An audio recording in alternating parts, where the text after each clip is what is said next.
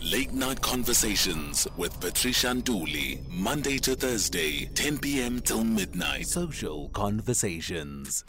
So, Women's Month is uh, supposed to be celebrated, and that's what we've been used to doing. But uh, there are some um, NGOs that are saying there's no cause for celebration this Women's Month uh, because, yeah, there's a lot that is being faced by women. We are joined by Greenpeace Africa climate and energy campaigner Chinyavanhu, who is uh, going to be telling us why so many in NGOs or non-profit organizations are so outraged this month. If you'd like to join in on the conversation, remember you can call in on 011 714 2006 or WhatsApp 0614 104 107. Thandile, thank you very much for joining us. Good evening, Patricia, and thank you so much for having me.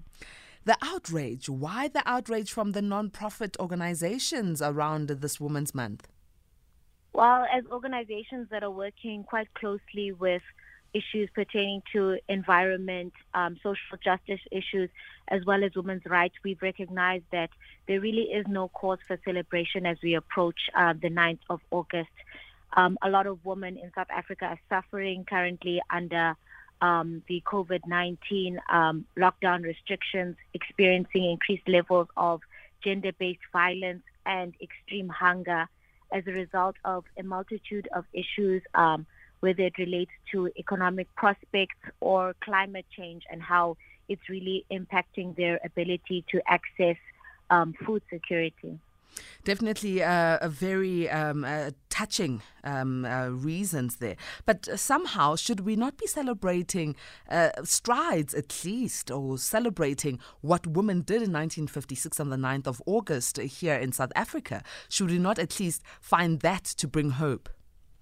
I mean, of course, what um, the feat that the woman undertook on that day was an amazing one, and it's guaranteed us a lot of um, constitutional rights that we would not have otherwise. But as it remains, South Africa is one of the most dangerous um, countries for women in the world, and the only factor in which um, it's it's not too um, bad for us is legislation. So they work really hard to achieve um, that that right for us. But unfortunately, as I mentioned, um, the issue of safety in this country remains a major issue for a lot of women and gender-based violence is an issue that we still need to address and as a nation have failed to adequately address. The issues of um, access to land remain a key issue for a lot of women and it is part of the reason why many women are experiencing climate change at a, a, a higher proportion than any other group in South Africa clearly we are not living in times where everything is, is you know, uh, uh, good.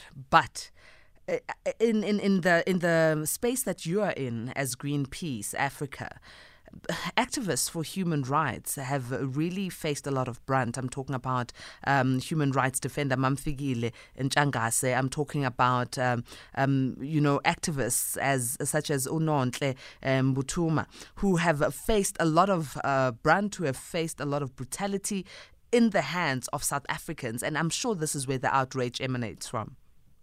Definitely. So that's something we'll be uh, hosting a webinar on the 5th of August to raise awareness about. Uh, we've recognized that the space for civic engagement in South Africa is shrinking, not just for women's rights or environmental rights, but as we've seen for students' rights um, across the country. Whenever people come to a point of engaging on civic issues that are affecting them, it is always met with violence.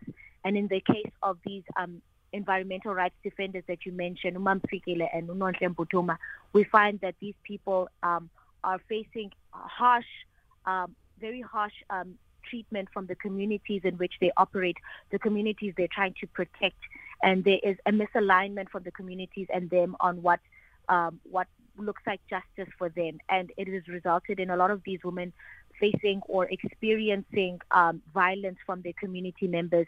And this, of course, is legitimized by the political structures within these organizations, the councilmen that approach these communities and basically tell them that they have no other option but to vacate the land that they're living on. Um, or else they'll have to face the repercussions, which ultimately ends up being violence. Many people are not compensated um, effectively for their homes. They are effectively removed in the same fashion that we saw under the apartheid regime, uh, where people had forced removals uh, to make room for these carbon majors or these mines that want to operate in these areas. And of course, as I mentioned, this is legitimized by the police who, who failed to really investigate these cases.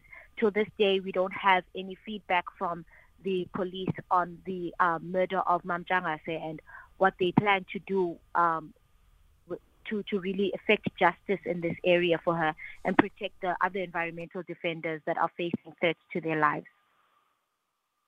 A team has joined in on this conversation. How do you feel about uh, this year's Women's Month, um, given the light that uh, Utandile has uh, shed on us? Uh, the, the fact that women with this pandemic of COVID 19 and other environmental and climate um, issues have been you know, really impacted negatively, and there seems to be no justice whatsoever for women. Call in, interact. Let's hear what your thoughts are around this year's celebration. Are you feeling the same thing as an A teamer? Are you feeling that we should rather say, Thank you very much, woman, you've done well in 1956. We see what you have done, but this year we'd rather mourn, we'd rather, uh, you know, wear black and light a candle instead of celebrating and going out and ululating uh, as South Africans. 011 714 2006 is the number to dial or SMS on 41391. WhatsApps go to uh, 0614 104 107. So, Thabo is back on the line. A.T. Matabo, good evening once again. Mantuli, Mawami. Um, I'm sorry, but I, I, just had to embrace it because, yeah, Jay. Uh, so the thing is, my sister that was talking about this um, woman thing, I, I, am so I, I'm so happy about the point. I'm so happy. It's a good point.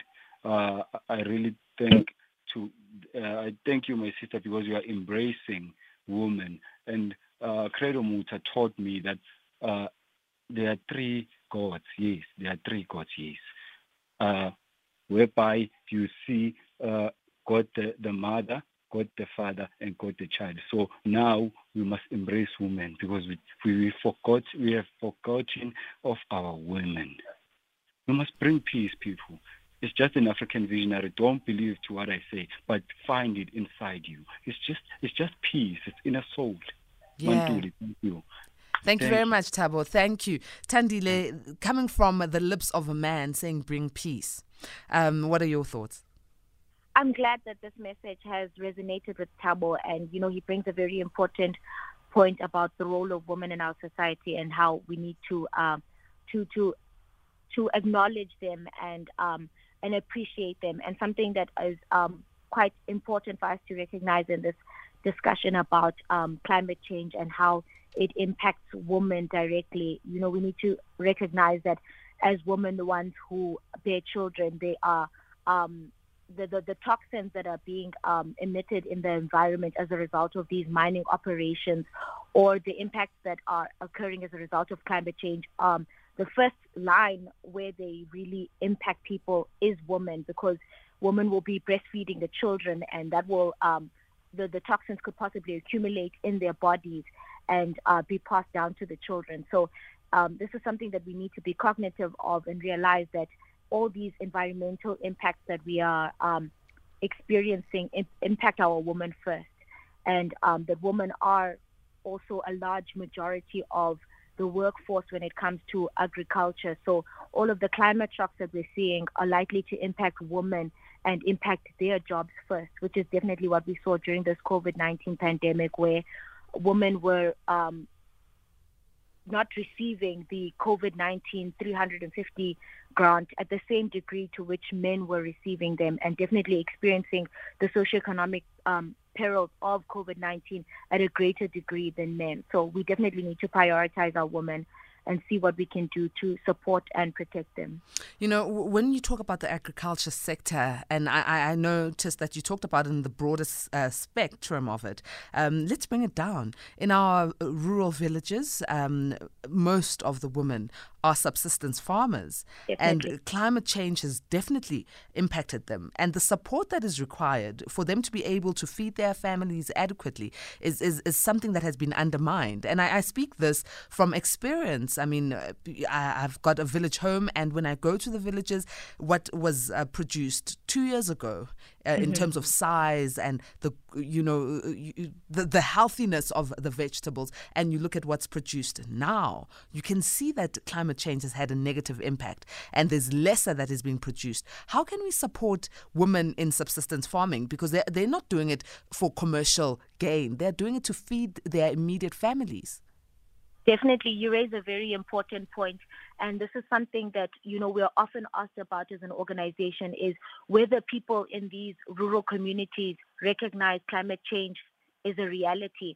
And as you've pointed out, they do definitely recognize this. They're reminded of it every time they see that the yields have reduced from the year before. They're reminded of it every time that they see um, flooding in their area that is really affecting their crops.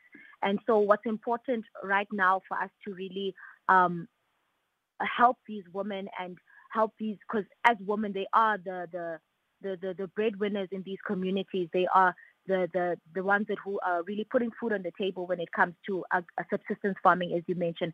So one of the key areas where we need to see pressure being put on our government is to um, really formulate biodiversity plans that are going to really counter the biodiversity loss that we're seeing in South Africa. Um, as, as you know, South Africa is renowned for its biodiversity, and um, areas such as in KZN and Western Cape are known for having indigenous um, trees and um, plants in those areas. Um, and what we're seeing with climate change um, exacerbating over the years is that a lot of these this indigenous uh, plants that we're having are, are depleting and they're no longer growing at the same degree that they were. So we definitely want to see our government formulating um, policy around biodiversity and preserving that. But also, what is going to be very important is our commitment to climate change. So um, our, the COP26 is going to be coming up towards the end of the year around November. And South Africa will be uh, submitting our updated nationally determined contributions. And as they stand right now, they are not ambitious at all. They're not uh, at all aligned to the Paris Agreement or what is required by science. And in order to see um, effective change for these communities and see them um, um, their their their environments protected and their livelihoods protected, we need to see more of an ambitious commitment from our government, which seems to be um, approaching climate change with more of an incremental approach right now, and that will definitely lock us into a high emissions trajectory and have people experience extreme weather events like droughts, floods at a greater degree than what we are seeing currently right now. With the outrage that uh, the non-profit organizations that you, you interact with as Greenpeace Africa, what are they planning to do this Women's Month? I mean, um, being outraged is one thing, but uh, saying we're not celebrating is another. So, what is the plan? Is there a plan to, to make their voices loud and clear so that there is some um, buy in from government and from, mm-hmm. from other supporting bodies to help with the plight that we are seeing?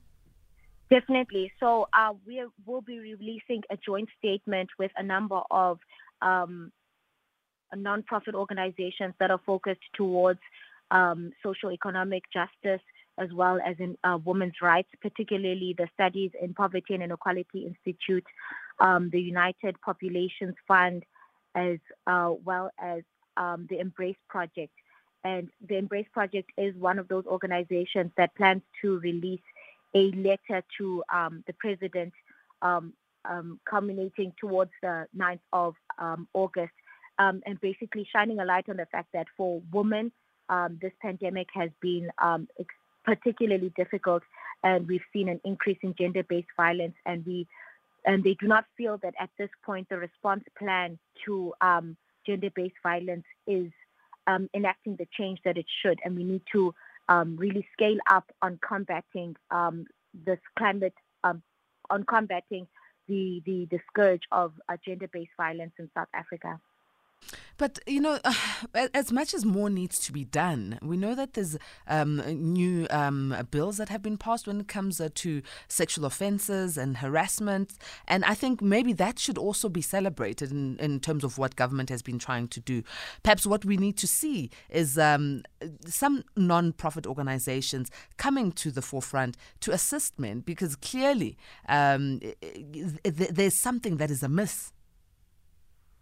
Yes, you, you make a very important point, but one of the things that they, they mention here is that the President's Emergency Response Action Plan um, hasn't positively impacted the rate at which gender-based violence and femicide is being tackled in South Africa. So, you know, it is one thing to, to put uh, policy out there, but it really needs to be met with the, the implementation. And currently, it's, it's not really, um, we're not seeing that implementation. We're not seeing our um, our police force really taking to the ground and taking um, these offences against women seriously. It's it's saddening to see that in South Africa we still are seeing victims um, being um, turned away from um, the police stations when they come to voice their concerns. We're still seeing an alarming rate of women being killed by their partners and by people that they may not know in the street. Um, so as much as we want to celebrate these these milestones, it's it's challenging recognizing that there is something lacking in the implementation. Mm, I hear you loud and clearly. Um, uh, Thandile, can you give us contact details for you at the Greenpeace Africa um, for people who, who want to raise their hands and and work together with you in uh, changing the status quo as uh, as you have uh, put it, um, you know, forward, and also having a positive impact on uh, the climate and uh, the energy? Definitely. And I must mention that Greenpeace Africa is a non-profit organization. So we depend on your listeners, average people, to be able to um, donate so that we may be able to continue the work that we're doing. And even if you do not have the capacity to share um, monetary um, um donations, what we would appreciate is your time. So if you do have the time, please visit our website, Greenpeace Africa. And um, if you scroll to the bottom of the website, there is an option to join as a volunteer. We are always open and willing to have our volunteers join our campaigns and really uh, participate in the co-creation process because um, our volunteers have a very important and strong voice in the direction that we go to in our campaigns. Um, and I'll also implore your listeners to visit our social media platforms. We're on Instagram, we're on Twitter um, at Greenpeace Africa. And um, there you will see we have um, started to promote our webinar on uh, protecting our environmental, women environmental defenders that will be hosted on the 5th of August. And um, you can uh, use this as an opportunity to just gain more of um, a perspective on what these women are experiencing because we will have some environmental defenders such as Makoma Lekalakala who challenged the nuclear, um, the corrupt nuclear deal between South Africa and um, Russia, and she'll be speaking to her experiences of being surveilled by the state and um, um experiences of threats of violence against activists like Nonhle Mbuthuma, who has um, who is leading the charge um, against the expansion of mines in Xolobeni and how she has experienced death threats and threats of violence and even an attempt on her life in 2008, as as well as some um, Medical, who is one of the members of the Mfolozi Community Justice Environmental Justice Community uh, Organization, and was a colleague of Mamfikile Ntshangase, who will be able to speak to some of the experiences that Mam Ntshangase had leading up to her death, um, threats of violence and um, psychological abuse. So we are happy to have any of your listeners um, to join us at this webinar and also join us in our campaigning. Uh, we could definitely use the support. Excellent. Uh, thank you so very much uh, for joining us, Thandile. It's been a great pleasure. Thank you so much for having me.